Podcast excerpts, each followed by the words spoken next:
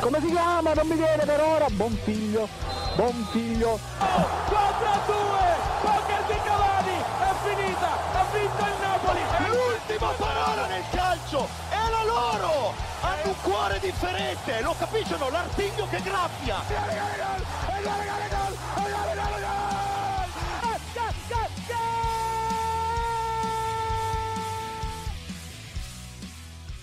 Cari amici di Goal Speaker, benvenuti o meglio bentornati in questa puntata che apre il vostro weekend. So che dovete stare a casa, ma noi vi terremo compagnia. Un caro saluto a tutti e in particolare devo ringraziare i miei colleghi che eh, mi supportano e mi sopportano anche oggi e quindi direi partire subito con la loro presentazione. Io partirei subito con l'usignolo di Mantova, Pietro Andrigo. Ciao ragazzi, bentornati, è sempre un piacere essere qui con voi. Poi passiamo direttamente al nostro Rino Gattuso dei Navigli, Francesco Quattrone. Ma questa è una definizione, un'affermazione, un paragone a Rino Gattuso sui Navigli, ma vabbè, la tengo per buona, dai. Buonasera a tutti e infine, ultimo, ma non ultimo, o meglio, sicuramente sempre l'ultimo, il principe del porto, Matteo Garaventa. Addirittura, è una presentazione sfavillante. Eh, guarda che presentazione stasera. stasera. Sono emozionato. No. Buonasera a tutti ragazzi, ben ritrovati. Marco non è un sopportarti, ma è un, un lavoro di squadra. Esatto. Beh, noi, siamo, noi siamo la famosa squadra di calcio a 7 goal speaker. Ovviamente io sono in panchina perché non faccio il mister, ma perché sono scarso. Però vi promettiamo che quando usciamo da questo. È, è il regista lui, è il regista. Magari. Eh, quando, quando usciamo da questo lockdown andremo tutti diretti in Calabria per giocarci la partita, o meglio l'amichevole del secolo contro una rappresentativa locale che Ovviamente sta già preparando il nostro Gigi Mazza, si sta già mettendo d'accordo con le sì, persone poi, della zona. Poi finisce a pistole come l'ultima partita di Quattrone in Calabria. Non ricordiamo, non ricordiamo. Bene, su questo aneddoto così particolare di cui ne parleremo nel, nel post, diciamo, puntata verso le 24, direi di lanciare un attimo un breve spot pubblicitario, come dice il mio collega, non pubblicitario, in cui vi spiegheremo un attimo cos'è Goal Speaker. Sì, da sempre tante emozioni ascoltare i ragazzi di Goal Speaker su insomma, radio statale il martedì alle 19 il venerdì alle 20, insomma molto simpatici, sempre grande simpatia da parte loro. Dopo aver scherzato e riso un po', torniamo seri e rientriamo in studio, o meglio, come sapete, rientriamo in, a casa perché purtroppo siamo qui costretti nelle nostre galere eh, cittadine e partiamo subito a parlare con l'Italia, direi, perché la grande notizia della settimana è stata appunto la nostra nazionale che ha superato per 2-0 la Bosnia-Herzegovina a Sarajevo, quindi anche un ritorno storico molto importante, momento storico perché la nazionale eh, passa per la prima volta alle Final Four di National League, che tra l'altro si svolgeranno proprio in Italia, Torino e San Siro saranno le sedi nel prossimo autunno, nel 2021, sperando appunto che la situazione sia un po' migliore e si possa anche andare a vedere queste partite. Ma detto ciò, io farei un breve, un attimo riassunto di come è stata questa partita, una breve analisi e direi di farlo fare al nostro Francesco Quattrone che sicuramente saprà riassumerci al meglio e analizzarci al meglio questo match. Ma che dire, è un'Italia che fa venire i brividi, nel senso che mh, abbiamo ritrovato quel, quel, binomio perfetto, squadra e tecnico. E L'Italia uh, gira bene, è una macchina quasi perfetta perché ovviamente serve ancora del tempo, però siamo sulla strada giusta. Uh, un'Italia di giovani ma uh, di tanta qualità e tecnica. metto in evidenza Insigne, ma non solo, anche Berardi, eh, premiando così il lavoro che sta svolgendo anche eh, De Zerbi, perché comunque il Sassuolo vola grazie anche alle giocate di Berardi che fa le fortune anche con eh, la nazionale. E poi Belotti, Belotti che comunque è un giocatore ritrovato, uh, male il Torino ma Belotti suo lo fa sempre, in nazionale si è visto un grande, grande Belotti che è riuscito diciamo, a, a, a, concretizzare il lavoro della squadra. Perché io dico che eh, l'Italia è sempre più di Mancini, eh, c'è un lavoro dietro e poi i gol bisogna farli. Quindi Belotti secondo me è l'attaccante della nazionale, ricordiamoci anche di Immobile, quindi que- questo fa ben sperare per il futuro della nazionale.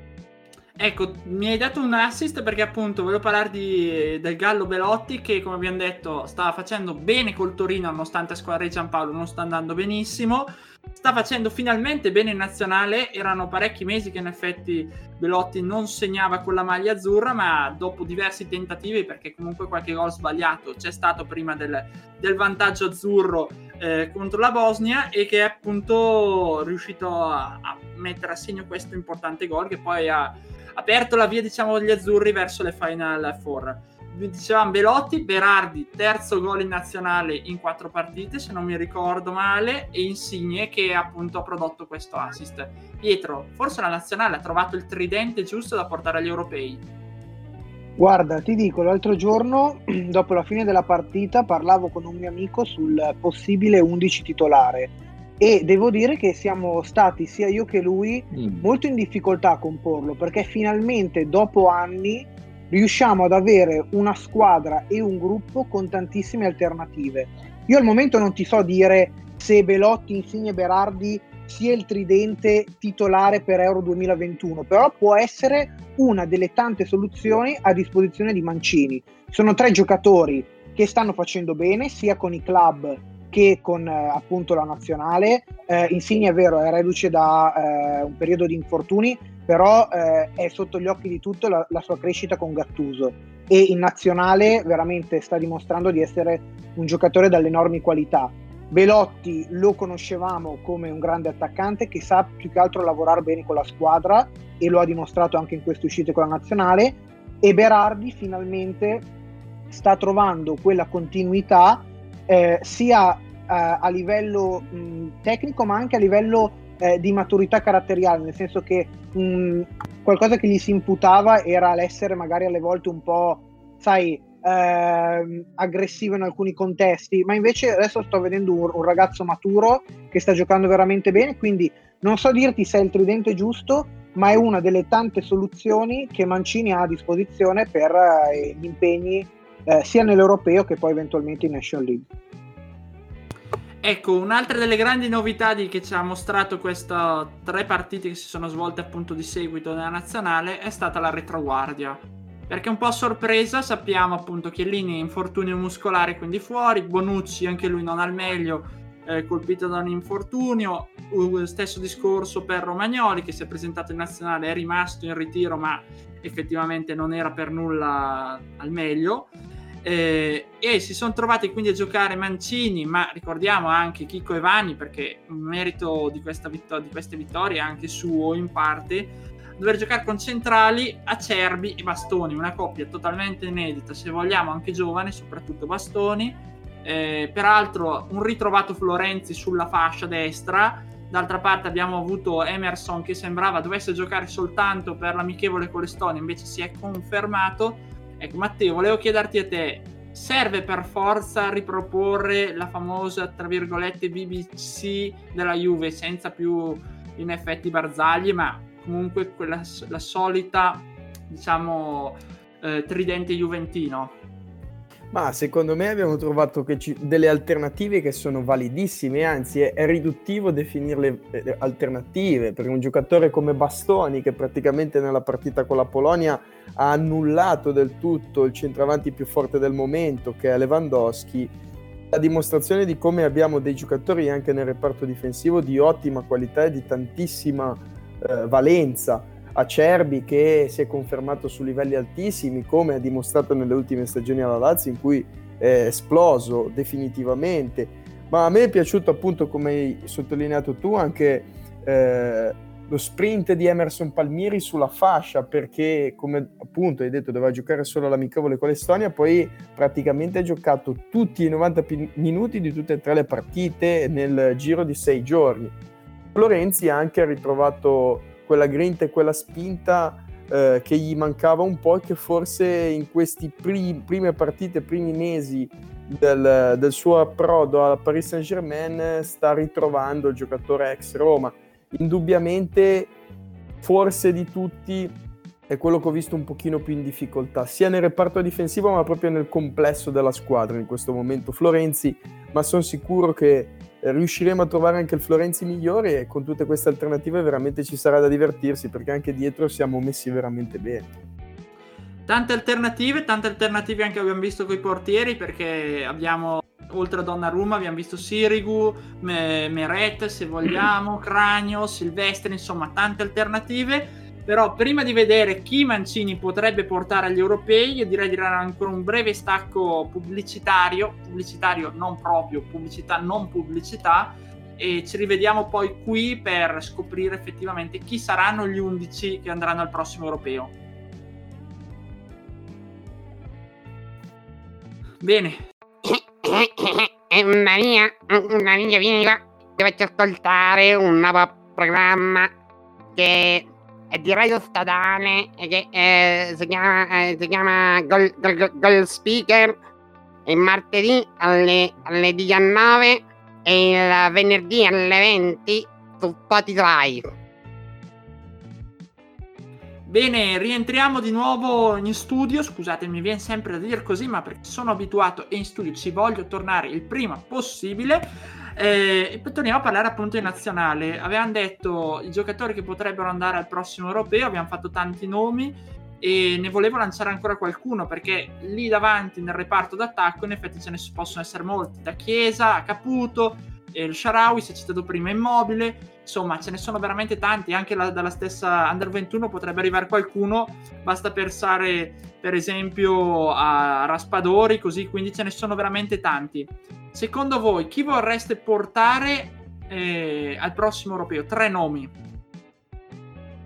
Allora, parto io, parto io per quanto riguarda il tridente offensivo, ti dico, eh, se escludiamo eh, i tre che abbiamo citato prima e che sicuramente faranno parte della, della spedizione, nel senso che secondo me sia Insigne che Berardi che Belotti meritano di andare all'europeo, io ti direi Caputo perché eh, secondo me è un, un attaccante che eh, a livello sia del modulo del 4-3-3 che a livello di intelligenza tattica è veramente, veramente importante, l'ho sottolineato anche De Zerbi che è un attaccante veramente intelligente, immobile perché nonostante tutto è scarpa d'oro ed è nonostante magari in Italia, cioè nel senso con la nazionale italiana non renda come con la Lazio, è comunque un attaccante molto molto forte.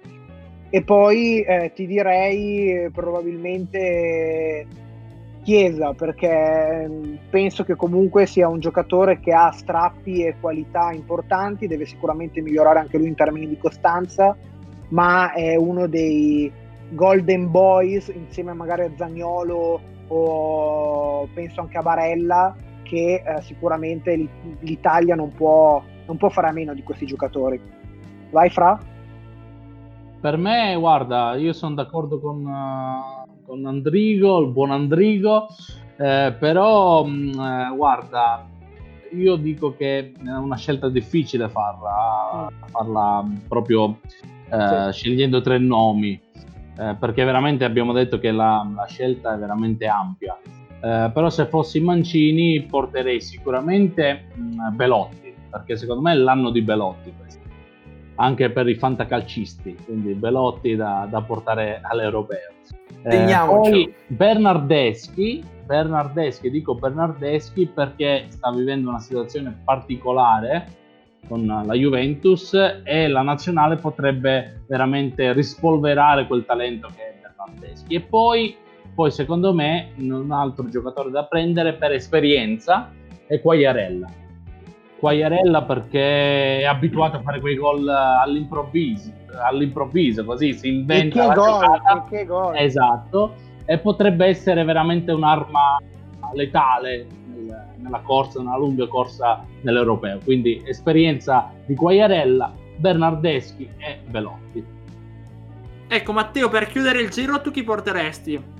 Ah, eh, secondo me è giusto che l'europeo vengano convocati quelli che sono i più in forma in quel momento e quelli che avranno guadagnato la fiducia e avranno dimostrato di valere l'europeo durante la stagione. Eh, indubbiamente i nomi sono tanti, eh, ripeto anch'io con Caputo, con Bernardeschi, con Chiesa e, secondo me sarebbe anche giusto puntare magari su qualche esplosione che può arrivare dall'Under 21 come hai giustamente ti ricordato Raspadori ma anche Scamacca e ce ne sono veramente tanti. È anche bello che abbiamo talmente tante scelte che appunto si può selezionare quelli che saranno più in condizione a giugno per, quando ci saranno le convocazioni per gli europei devo dire che finalmente la scelta è finalmente ampia, nel senso che comunque ci lamentavamo chi mettiamo in difesa, chi mettiamo a centrocampo, chi in attacco, un'Italia che non ha più un'identità, adesso invece finalmente siamo ritornati gli azzurri, questo veramente fa piacere. Ah, sì. sì. ecco, andiamo un po' a smentire in effetti le parole di Boban che qualche settimana fa aveva detto che l'Italia non aveva più un vivaio e si era ritrovato da Pirlo a Verratti, ma come si vede l'abbiamo appunto potenzialmente smentito. E prima di passare però appunto a parlare poi di Serie A e quindi del campionato che incombe, volevo fare ancora un piccolo appunto sulla Nation League, perché come abbiamo detto l'Italia è la Final Four, si troverà con la Francia, con il Belgio e con la Germania, eh, scusate, con la Spagna. Proprio su queste ultime due partite volevo un attimo con, eh, soffermarmi. E direi partire appunto con Pietro, parlarci un attimo se vuole del Belgio di Lukaku, doppietta, un uh, Lukaku che si è ripreso dopo anche un, diciamo, una partita non proprio esaltante eh, nel turno precedente e che ha portato poi appunto il Belgio agli europei, ma ha dato un grande segnale per Conte. Sì, assolutamente, il valore di Lukaku lo, lo conosciamo, personalmente lo ritengo eh, insieme ad Ibra e a, e a, Cristiano Ronaldo il giocatore più determinante di questa Serie A, nel senso che abbiamo visto l'Inter senza Lukaku è un'altra squadra che fatica eh, a costruire nonostante comunque nelle uscite ad esempio sia con l'Atalanta che con il Real Madrid Lautaro è andato in gol. Però ritengo che l'Inter senza Lukaku sia tutt'altra squadra. Detto questo il Belgio è una formazione che secondo me però a differenza dell'Italia non sta eh, avendo i ricambi che noi abbiamo avuto, nel senso noi abbiamo avuto un periodo di magra coinciso soprattutto con la crisi di Ventura e quando non siamo andati ai mondiali, mentre il Belgio appunto in quegli anni, quindi 2017-2018, aveva l'esplosione di talenti incredibili, cioè nel senso eh, penso appunto a De Bruyne, a Lukaku, a Mertens, aveva delle opzioni in attacco incredibili. Adesso invece vedo che in un certo senso i giocatori sono sempre gli stessi, non sono vecchi perché comunque eh, Hazard va per i 29 anni, Mertens è vero ha 31-32 anni però comunque è ancora in forma. Eh, però non ha lo stesso ricambio generazionale che secondo me altre nazionali hanno. Cito appunto la Spagna o anche l'Italia, la Francia, la, la Germania tutto, tutto, sommato però è sempre una formazione molto molto interessante e che fa del gioco e dell'attacco sicuramente delle armi molto importanti.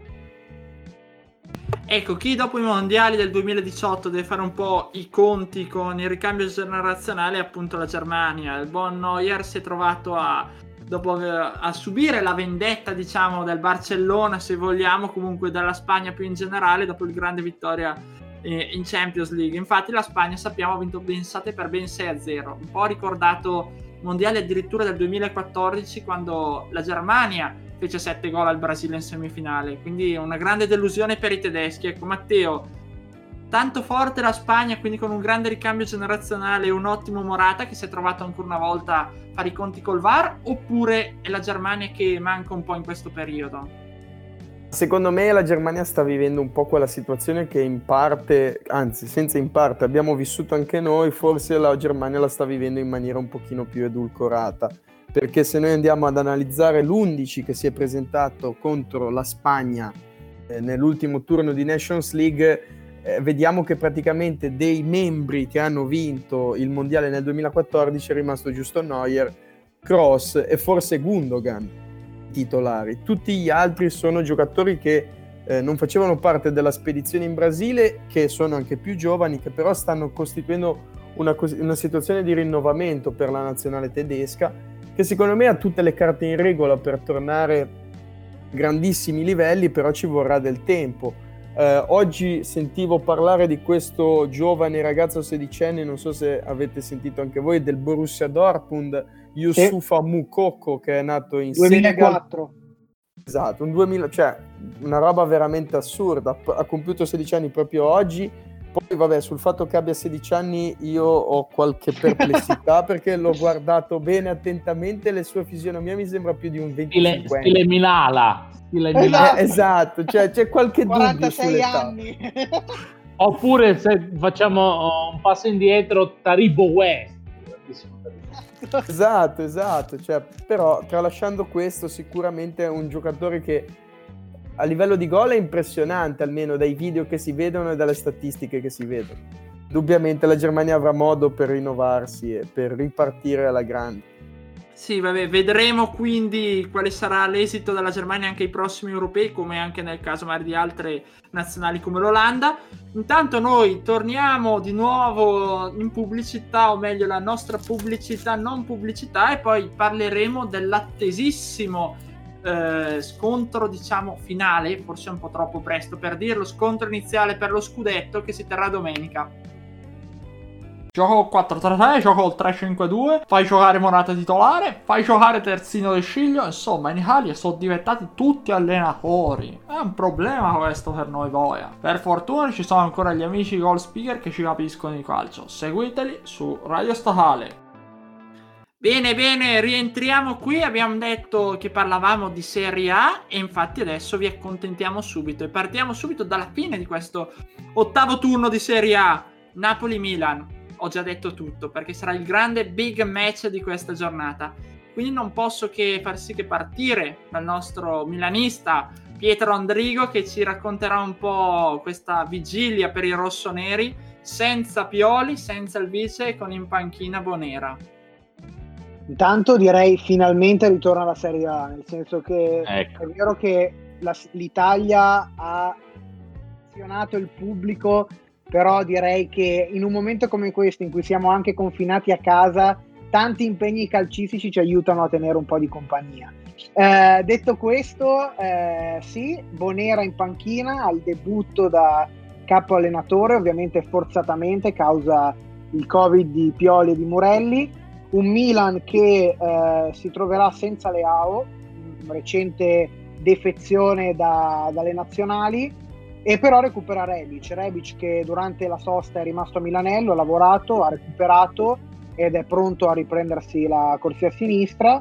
Una partita che non sarà facile né per il Milan né per il Napoli, perché io penso che il Milan debba temere la squadra di Gattuso perché è una formazione completa che nonostante le assenze eh, sa giocare bene e eh, ha, secondo me, delle idee di gioco importanti, ma anche il Napoli deve temere il Milan, perché io penso che il Milan non sia primo a caso, abbia mostrato ottimi spunti di gioco, abbia un'ottima organizzazione e penso che eh, contro gli azzurri sia un esame importante per quelle che possono essere poi le ambizioni per il resto della stagione.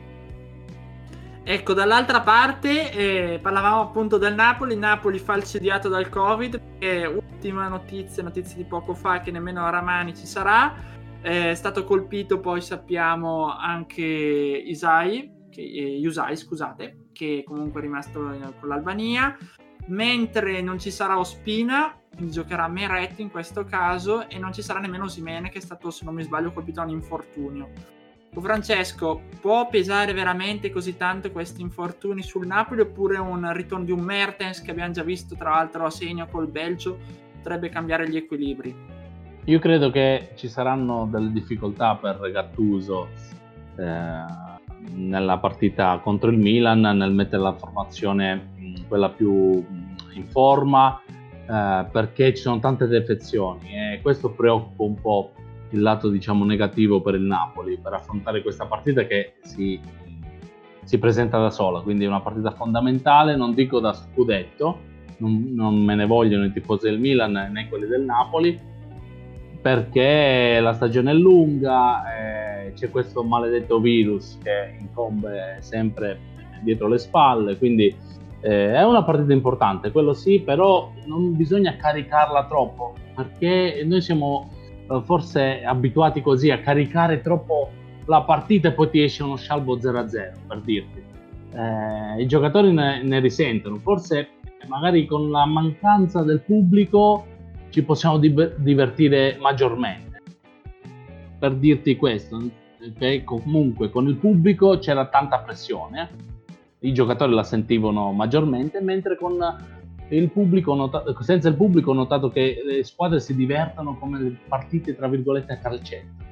Tanti gol, eh, difese poco attente e, e, attacchi subito lì letali a colpire. Quindi eh, credo che sarà una partita eh, meglio o, diciamo sotto l'aspetto mh, mm, del divertimento.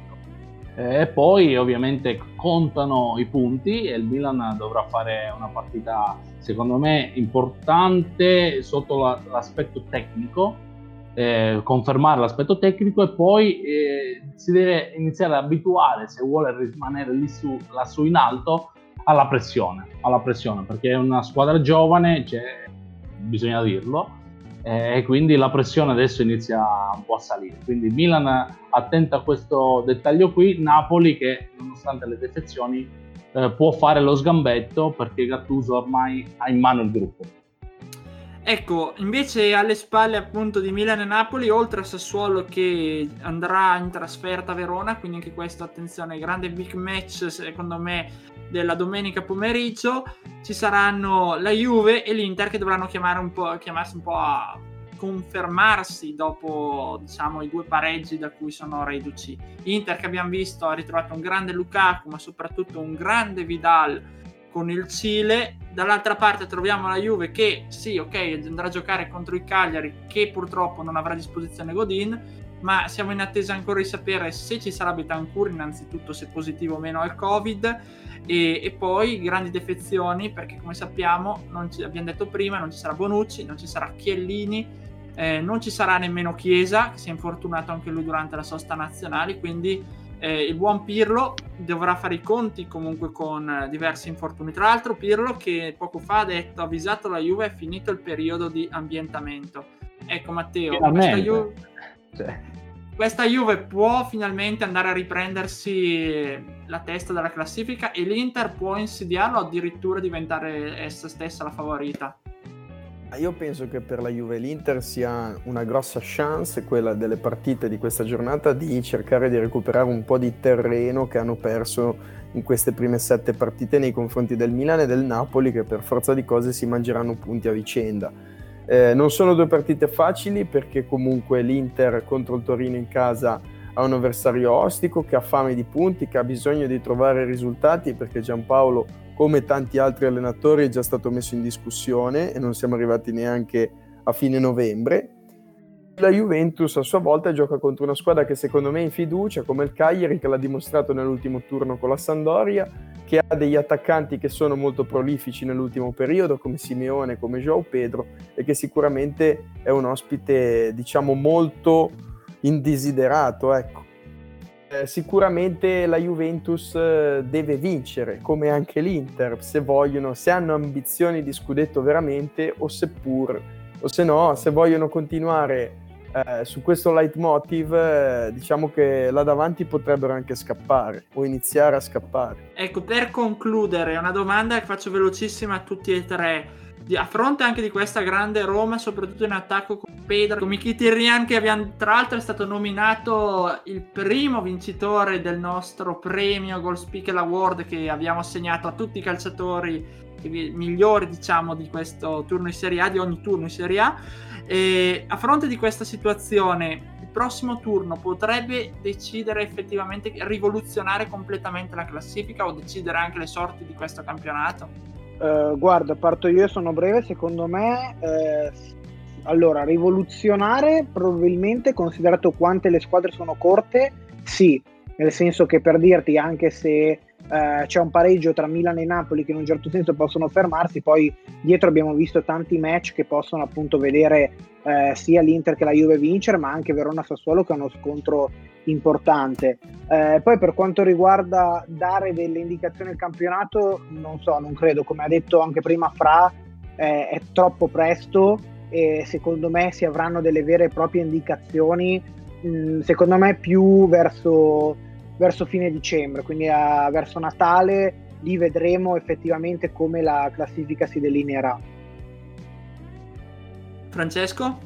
Ma io rimango sulla linea di, del buon Andrigo e bisogna aspettare, aspettare eh, il momento giusto per fare diciamo un po' di calcoli e il girone d'andata. Io mi, mi metto questo, diciamo, questo ehm, segnale in questo, uh, questo girone d'andata perché eh, bisogna vedere come reagiscono le squadre in queste situazioni questa situazione del Covid, perché ho visto molte squadre che eh, ne risentono, ne risentono, tipo il Cagliari eh, va a Torino senza anche Nandez, perché per, per, precauzione viene tolto, viene messo da parte, quindi eh, eh no, ci sono i progetti, i progetti ci sono, però Uh, bisogna, bisogna, aspettare. Quindi giro d'andata per poi vediamo come siamo arrivati, in quale, in quale situazione le squadre sono arrivate. Ecco, velocissimo Matteo per chiudere. Sì, penso anch'io che come target minimo serva almeno aspettare il girone d'andata, però io sono convinto che già questa giornata potrebbe fare mm, dare un bello scossone alla classifica è quello che speriamo, perché speriamo di vivere un campionato divertente che ci distraga uh, da questa pandemia maledetta. Ecco.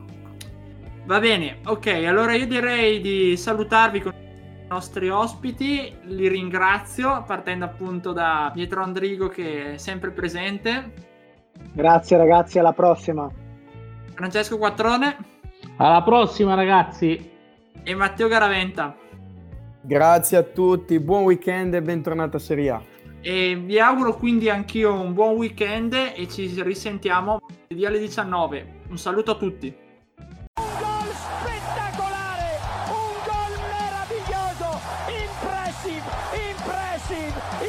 Come si chiama? Non mi viene per ora. Buon figlio. Buon figlio. 4 a 2. Poker di Cavani. È finita. Ha vinto il Napoli. L'ultima parola nel calcio è la loro. Hanno un cuore differente. Lo capiscono? L'artiglio che graffia.